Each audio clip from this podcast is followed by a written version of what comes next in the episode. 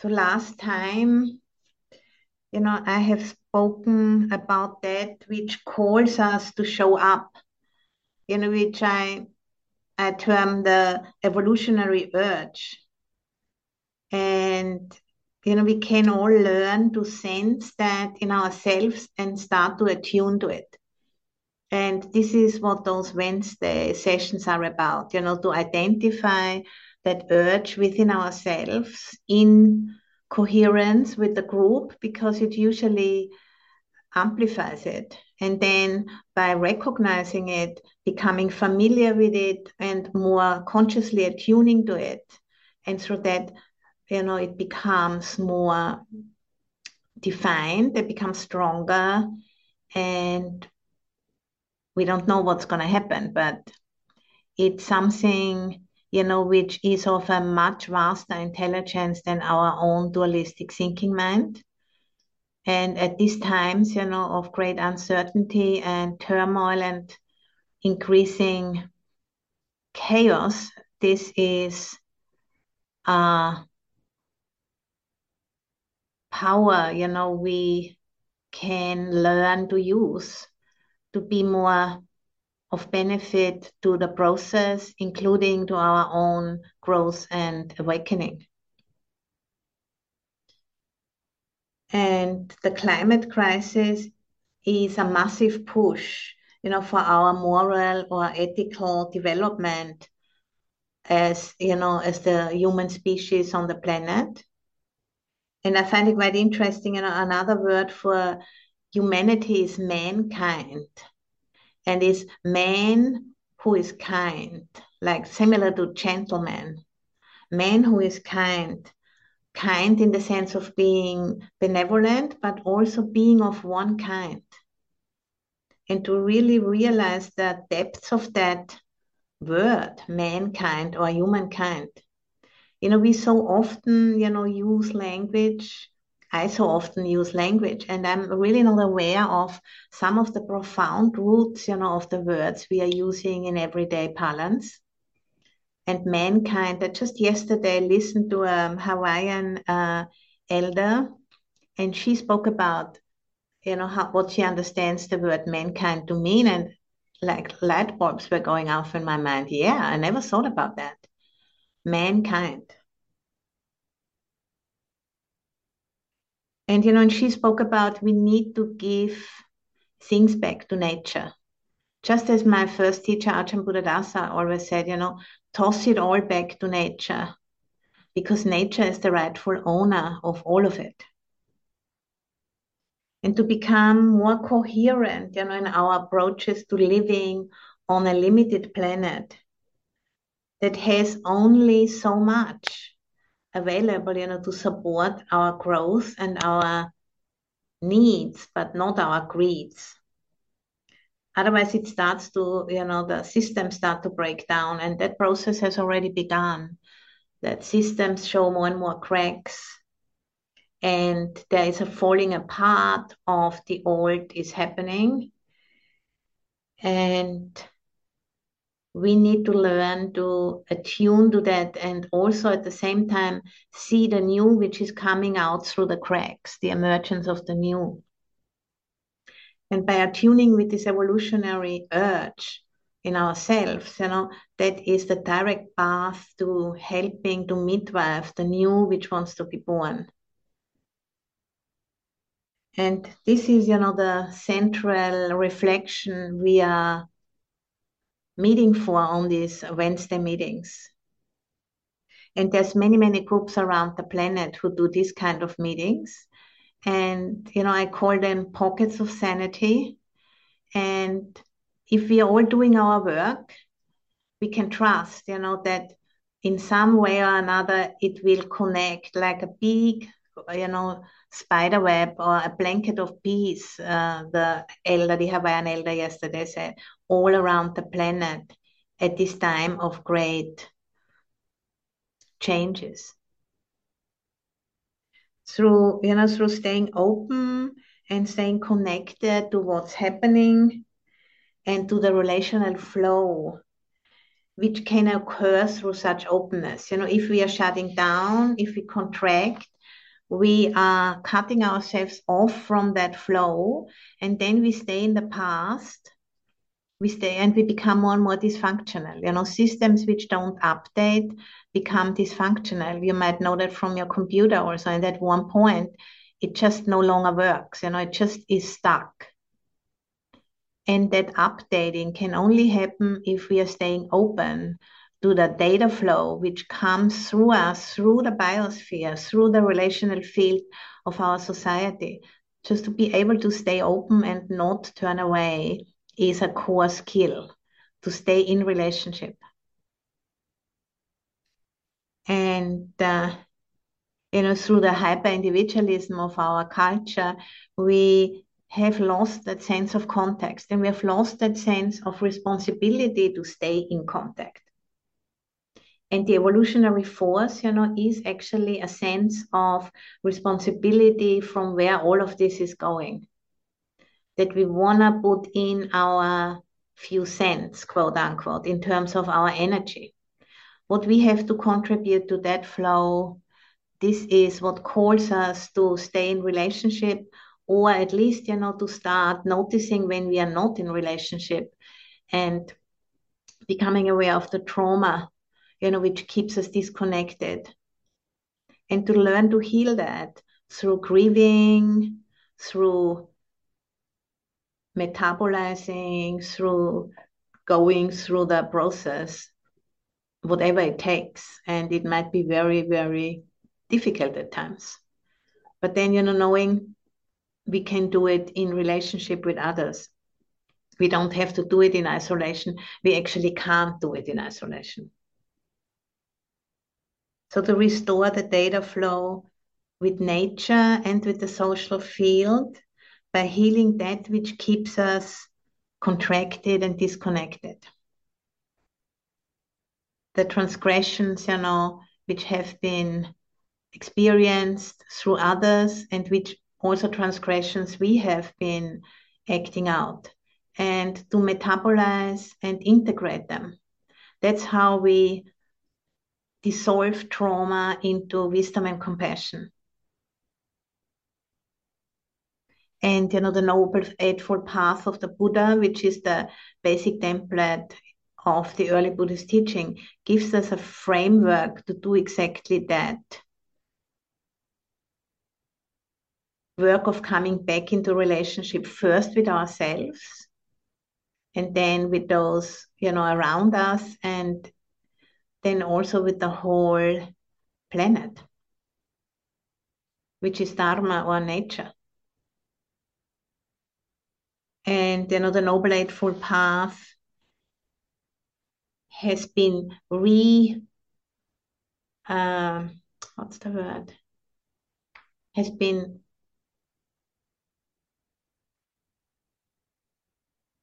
I don't know the English word right now, but it has been found again. It has been found again by the Buddha. It hasn't been invented by him, but it's compared, you know, with an ancient city which is hidden in the jungle, completely overgrown.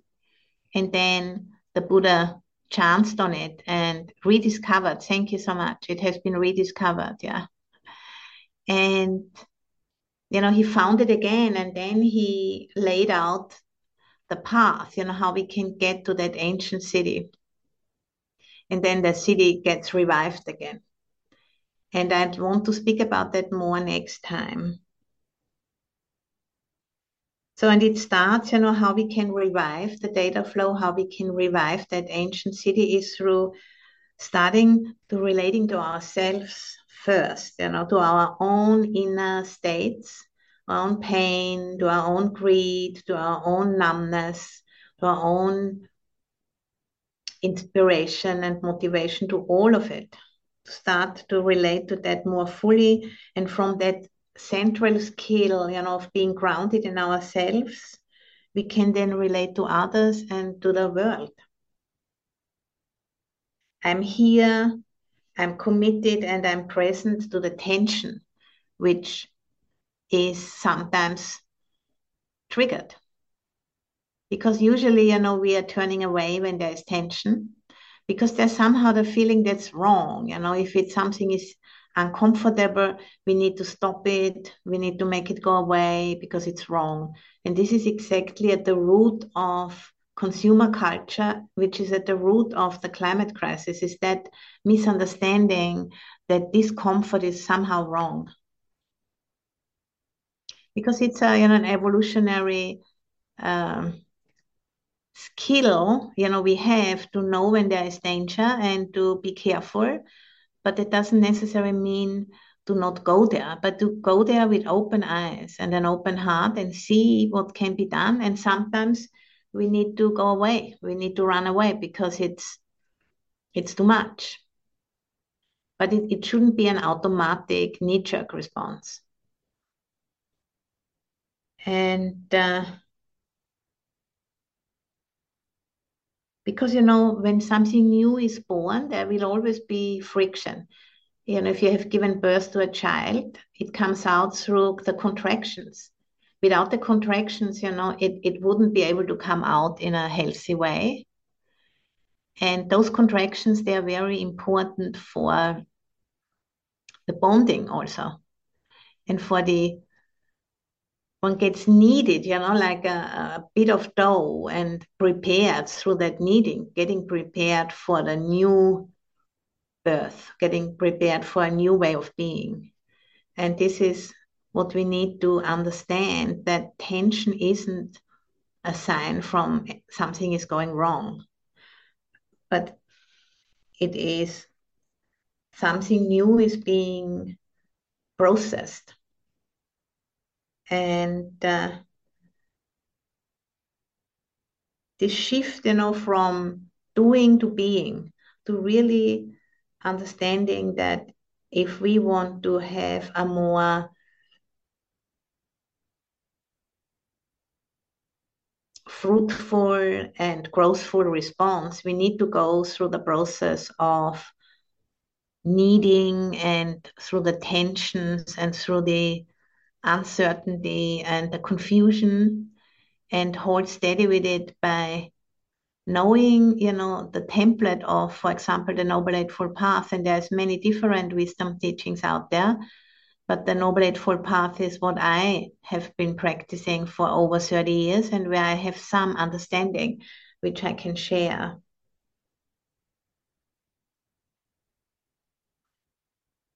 So by devotion, you know, to the process, we are becoming midwives for something new to be born within ourselves and also within our immediate social field and within our culture. And that's, you know, what is the big work on this threshold, on this evolutionary threshold, where we are noticing that the old systems are no longer holding. They are no longer able to provide what is needed in a world which is, you know, increasingly getting warmer through our fossil fuel culture. And we need to make some very, very fundamental changes. And we are all at a loss, you know, not knowing how to do, where to start, and at the moment, you know, there's the COP28 in Dubai, and it's more or less, again, you know, not very hopeful. But at the same time, you know, it's even a farce in some ways, you know, having a fossil fuel person as a president of a COP28 is kind of absurd on one level, but on another level, you know, we need to get those people to the table they have so much to lose. They have more to lose than us. You know, they have developed a whole culture around being able to sell this globally, and now they are knowing it's going to come to an end. Of course, this is extremely scary. So we need to, you know, find ways to relate to where others are. And that's, of course, not easy. But without that, we won't make any lasting uh, solutions. We need to have everybody at the table and we need to learn to listen. And that needs to start with being able to listen to our own afflictive emotions first. Because if we can't do that, we cannot listen to others. And if we can't listen to others and go through that process of friction, of giving birth to something new, we're just going to get stuck in the past. And that's not, you know, that's actually not tolerable for the planet. The planet has limitations and it's very clearly telling us about those limitations, and we need to take that in, metabolize it, go through the process, and then come up with new solutions which will emerge into that open space of our willingness, you know, to be of service, to be of benefit, to devote ourselves to this process. And that doesn't mean, you know, that we don't take care of ourselves. We need to take care of ourselves first in order to stay resourced enough to be actually agents for this process. So in many ways, you know, it's a very paradox situation because we need to take care of our needs as much as we can in order to be, a- be able to open up and receive that emergent new way of being on the planet. And to do that together as a collective is much, much easier than trying to figure it out by ourselves because we can't figure it out with the thinking mind. But we can create that vessel in ourselves and as a collective to receive that which is emerging. I'm here, I'm committed, and I'm present to tension. I'm present to not knowing. I'm present to numbness. And then through that willingness of being present, something new is going to be born. Through devotion rather than through force.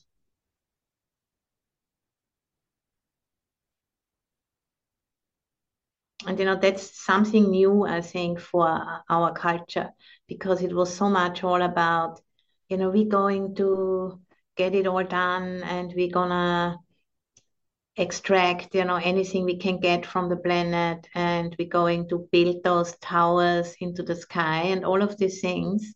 And now we see no, it's not working.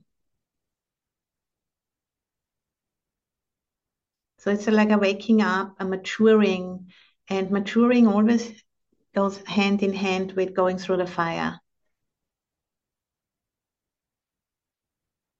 There is no other way. You can't just mature, you know, by getting what you want constantly. That doesn't work.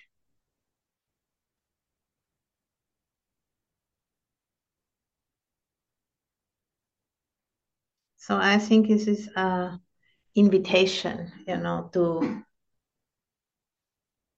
to remember our motivation, why we are here actually. What's our real motivation if we look inside of ourselves? To ask, you know, why am I sitting here? For example, now, why have you come to our meeting today? What is it?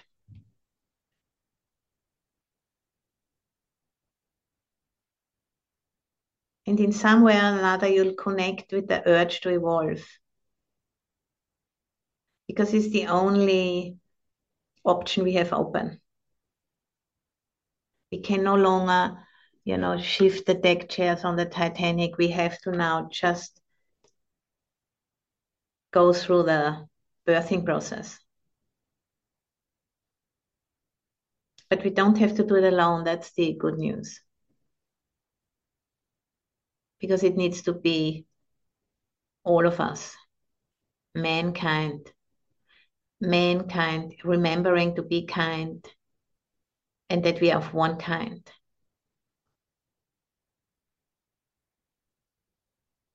And that we cannot control nature. We have to give it back, toss it back to nature, which knows what to do.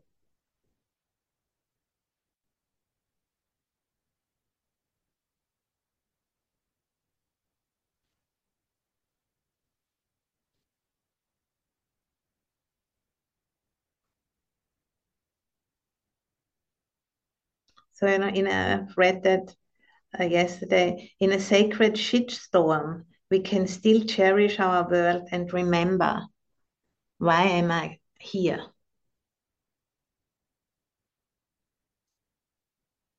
In a sacred shitstorm, we can still cherish our world and remember, why am I here? The motivation. And resource ourselves from there, from that motivation.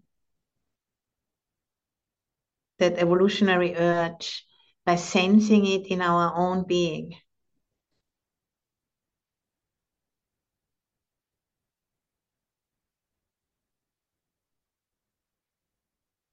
You know, and knowing we don't want to do anything less than that. We don't want to distract ourselves anymore. It's just a waste of time. And sometimes, you know, we might just need a break, that's fine. But then, you know, once we are resourced again, we come back. It's like a relay run, you know, not a marathon, but a relay run where we do take breaks, but then we come back and continue. Continue for what we have come. We've come to evolve. To evolve, you know, as individuals, but to also evolve as a society, as a culture, as a global community, even now with this huge push we are receiving from the planet.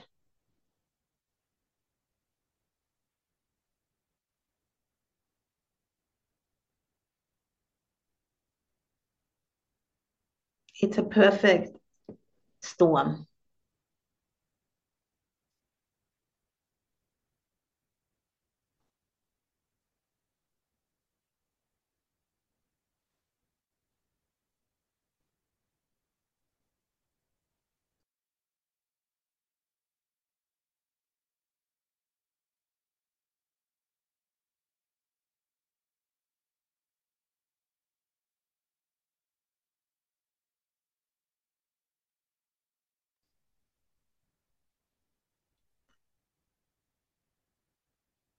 And we can, you know, receive that truth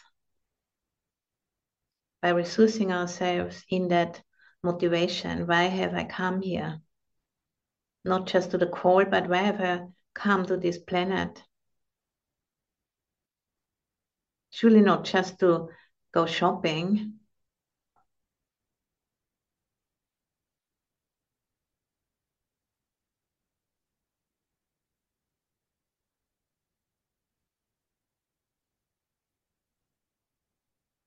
So sensing that evolutionary urge to evolve and be of service to ourselves, to our loved ones, to our global community, to the modern human world. That's you know where we can ground ourselves in. That's what supplies us, you know, with the energy.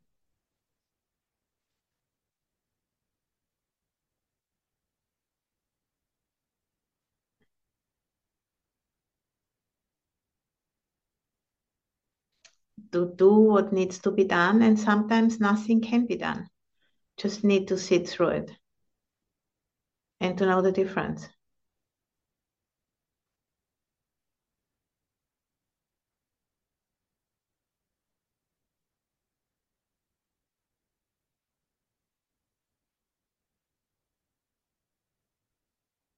And if nothing can be done, then maturing can still be done by being in the storm and being changed through it.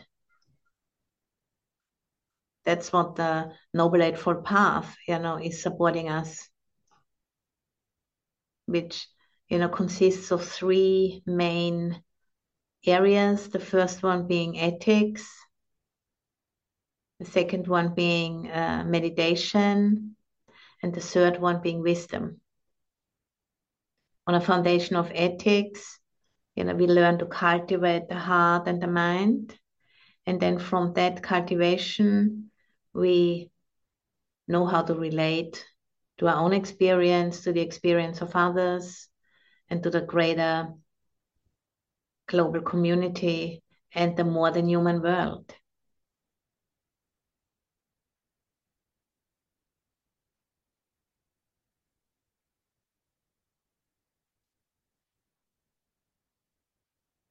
And in that process, you know, we are developing more and more wisdom and compassion and more and more capacity for letting go.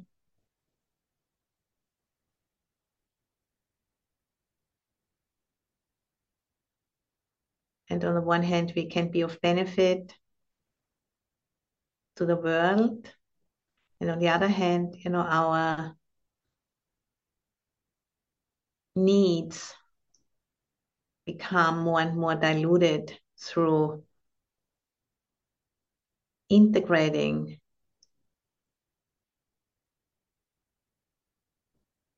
the fact, you know, that we are not separate.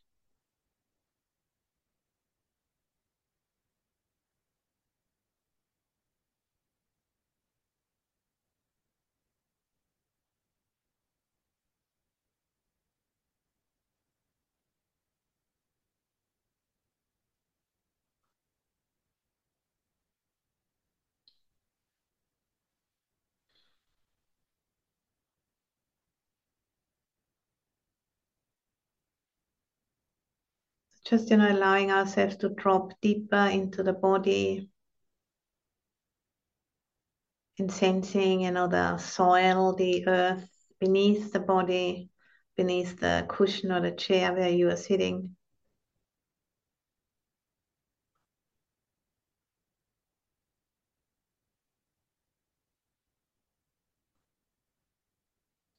The stability which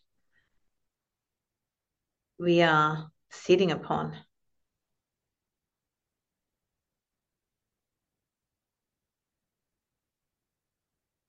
Which can, you know, we can sense that by breathing it up into the body, which is made, you know, from the same elements as the planet, and there's a direct link of communication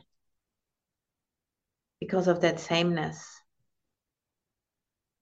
we can participate in that stability and that vastness, the power of that hugeness.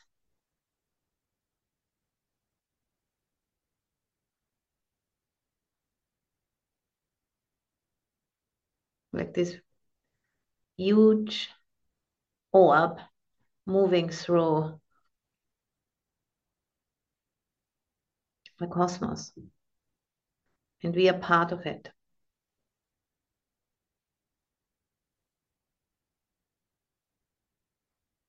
And we so often forget that.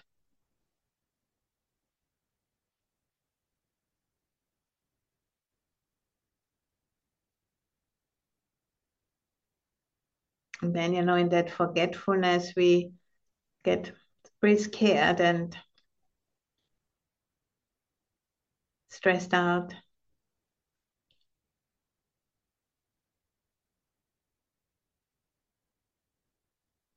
But we can learn, you know, to align ourselves with that intelligence and make that a real priority.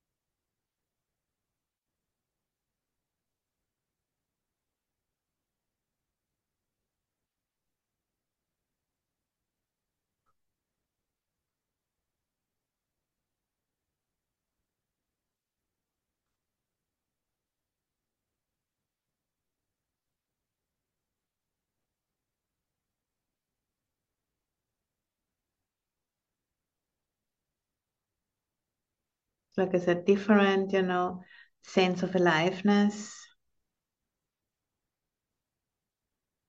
which isn't personal.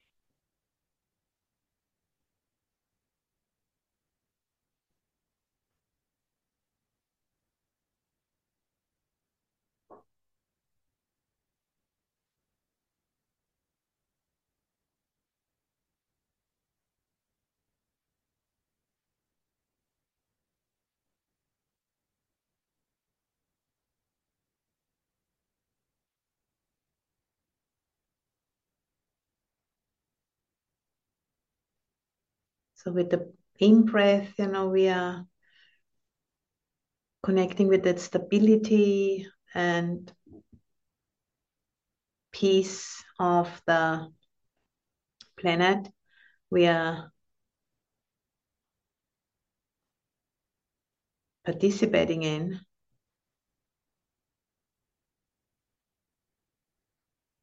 And with the out breath, you know, we can relax into the spaciousness.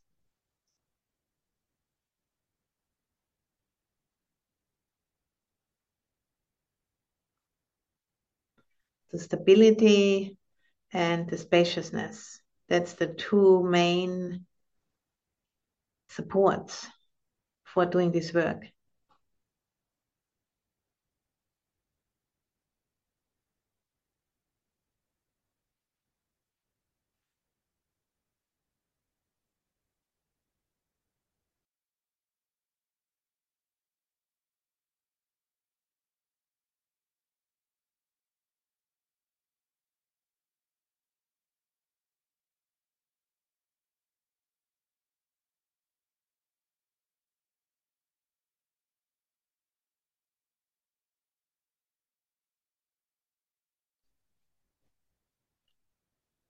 It's so easy, you know, to lose track when we contract, when we get scared, when we get triggered, when we get overwhelmed, then we lose track. And that's okay, that's the way it is.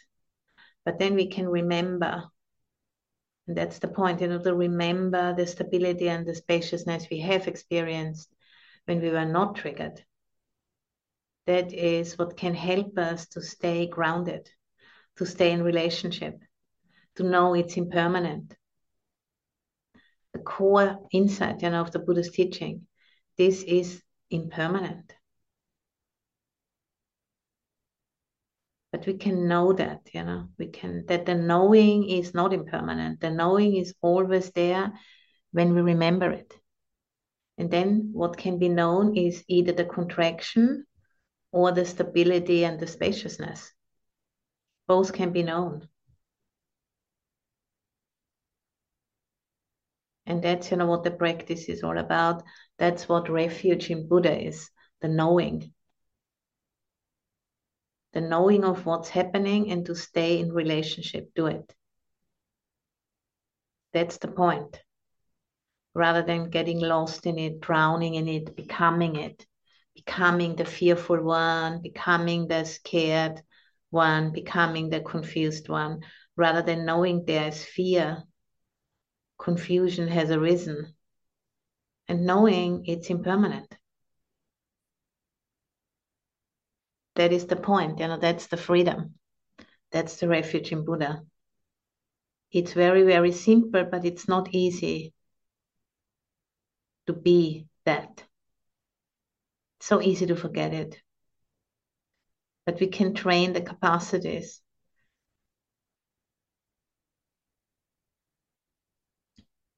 And you know, the full capacity to stay conscious, that's enlightenment in the Buddhist teaching or awakening.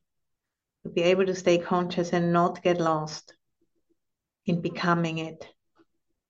That's you know, that's the only work which we need to do on the inside. It's an inside job, so to say. And then from that capacity to stay conscious, we can respond, we can take responsibility. We are not just acting out because it's uncomfortable. Because that's got us to this mess, you know. Consumerism is an acting out and wanting to have perpetual comfort, which is an impossible project. And we have almost, you know, sacrificed our life support system for that impossible possible dream, which, you know, is actually a disservice to our maturation.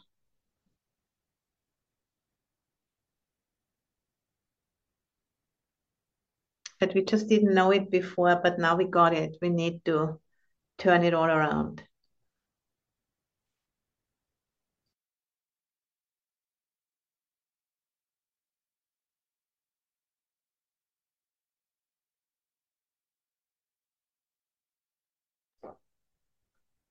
And we can. In particular, we can do it in relationship with others. We can feel that evolutionary urge, we can sense into it and take take that energy, fuel ourselves with that urge.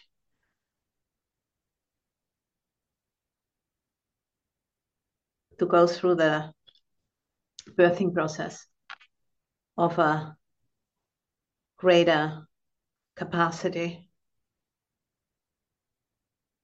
become true adults. You know, not like babies who constantly need to have their way, otherwise they start throwing a tantrum. That's no longer really an option.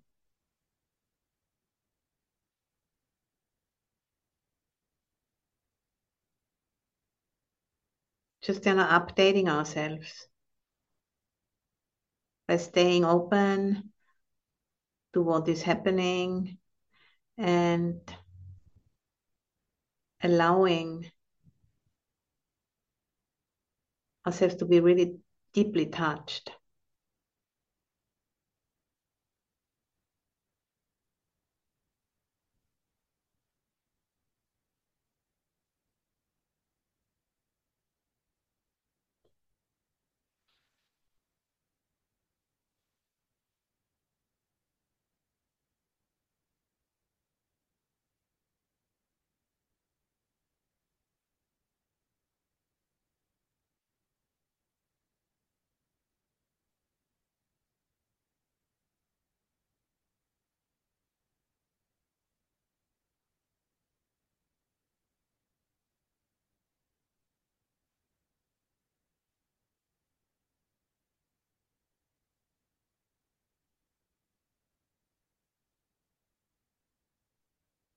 And you know, today I'd like to share a poem with you, which I was introduced to at my Pachamama Alliance course. I'm almost finished with it, and some of the team members offered that poem by somebody called John Roedel.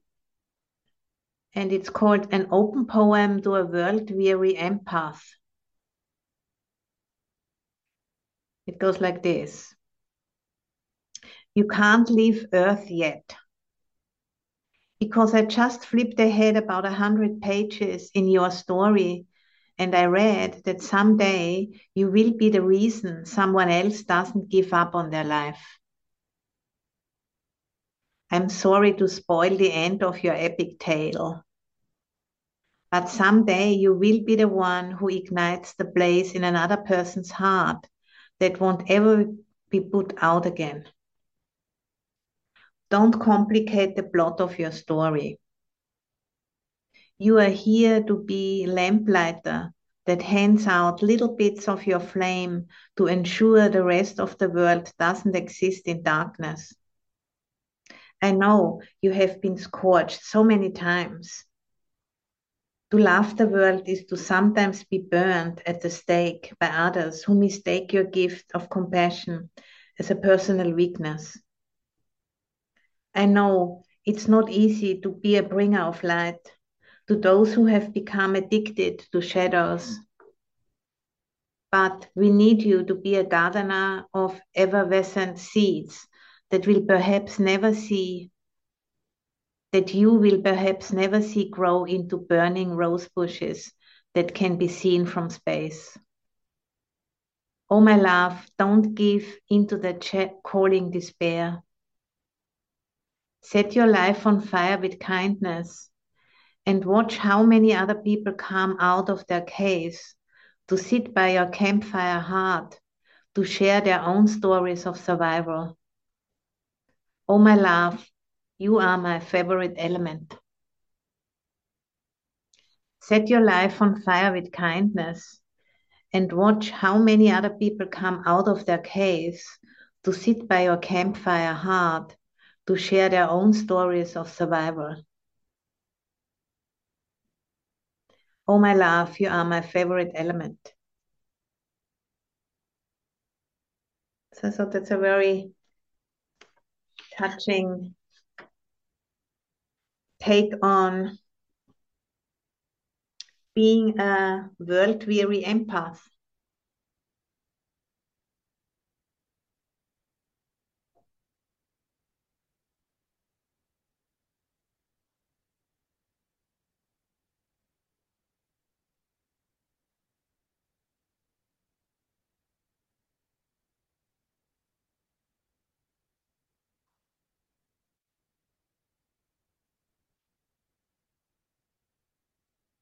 So in that space, you know, between stability and spaciousness, that's where we can find rest.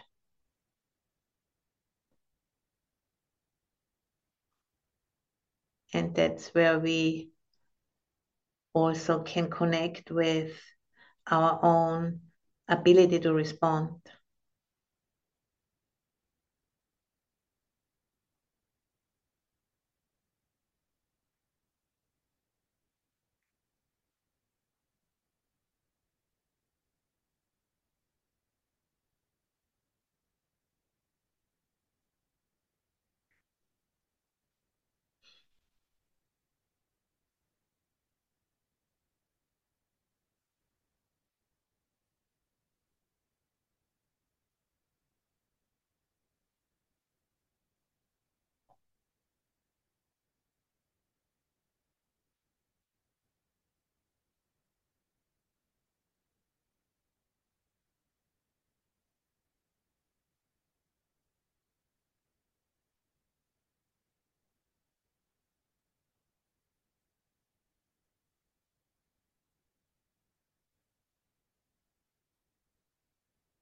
Breathing up the stability and breathing out into the spaciousness.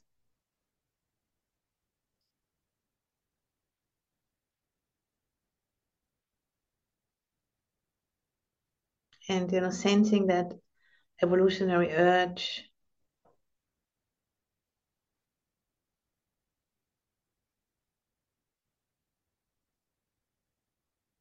which is right there, you know, at the center of our hearts.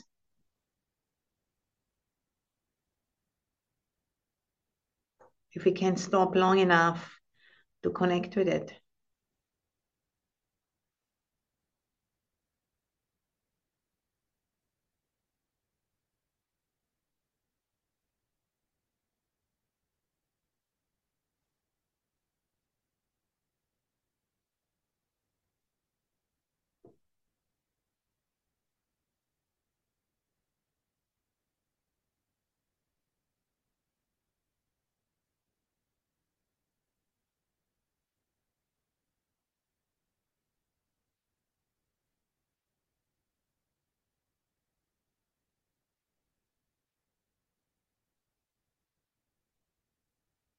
And if you're noticing maybe, you know, your mind contracting and thinking about something else, wondering, you know, when that session is going to be over, what you're going to do next, just really gently putting it to one side and coming back to the stability and the spaciousness of this moment.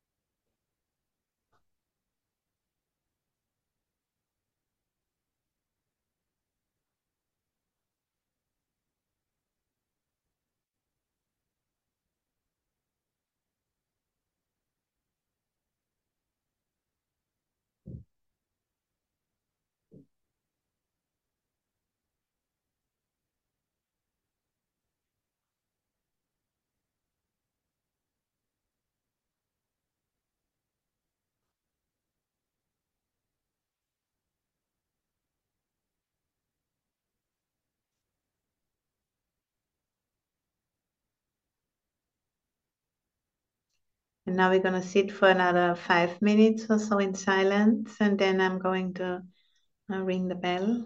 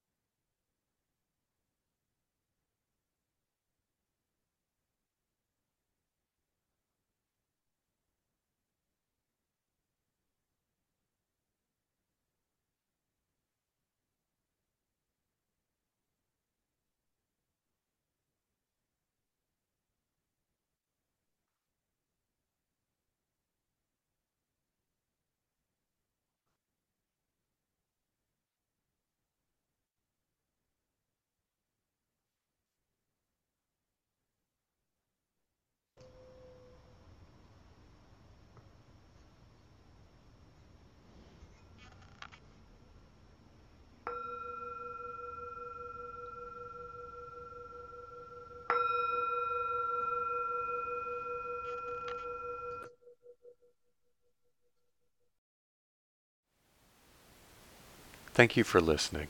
To learn how you can support the teachers and Dharma Seed, please visit dharmaseed.org slash donate.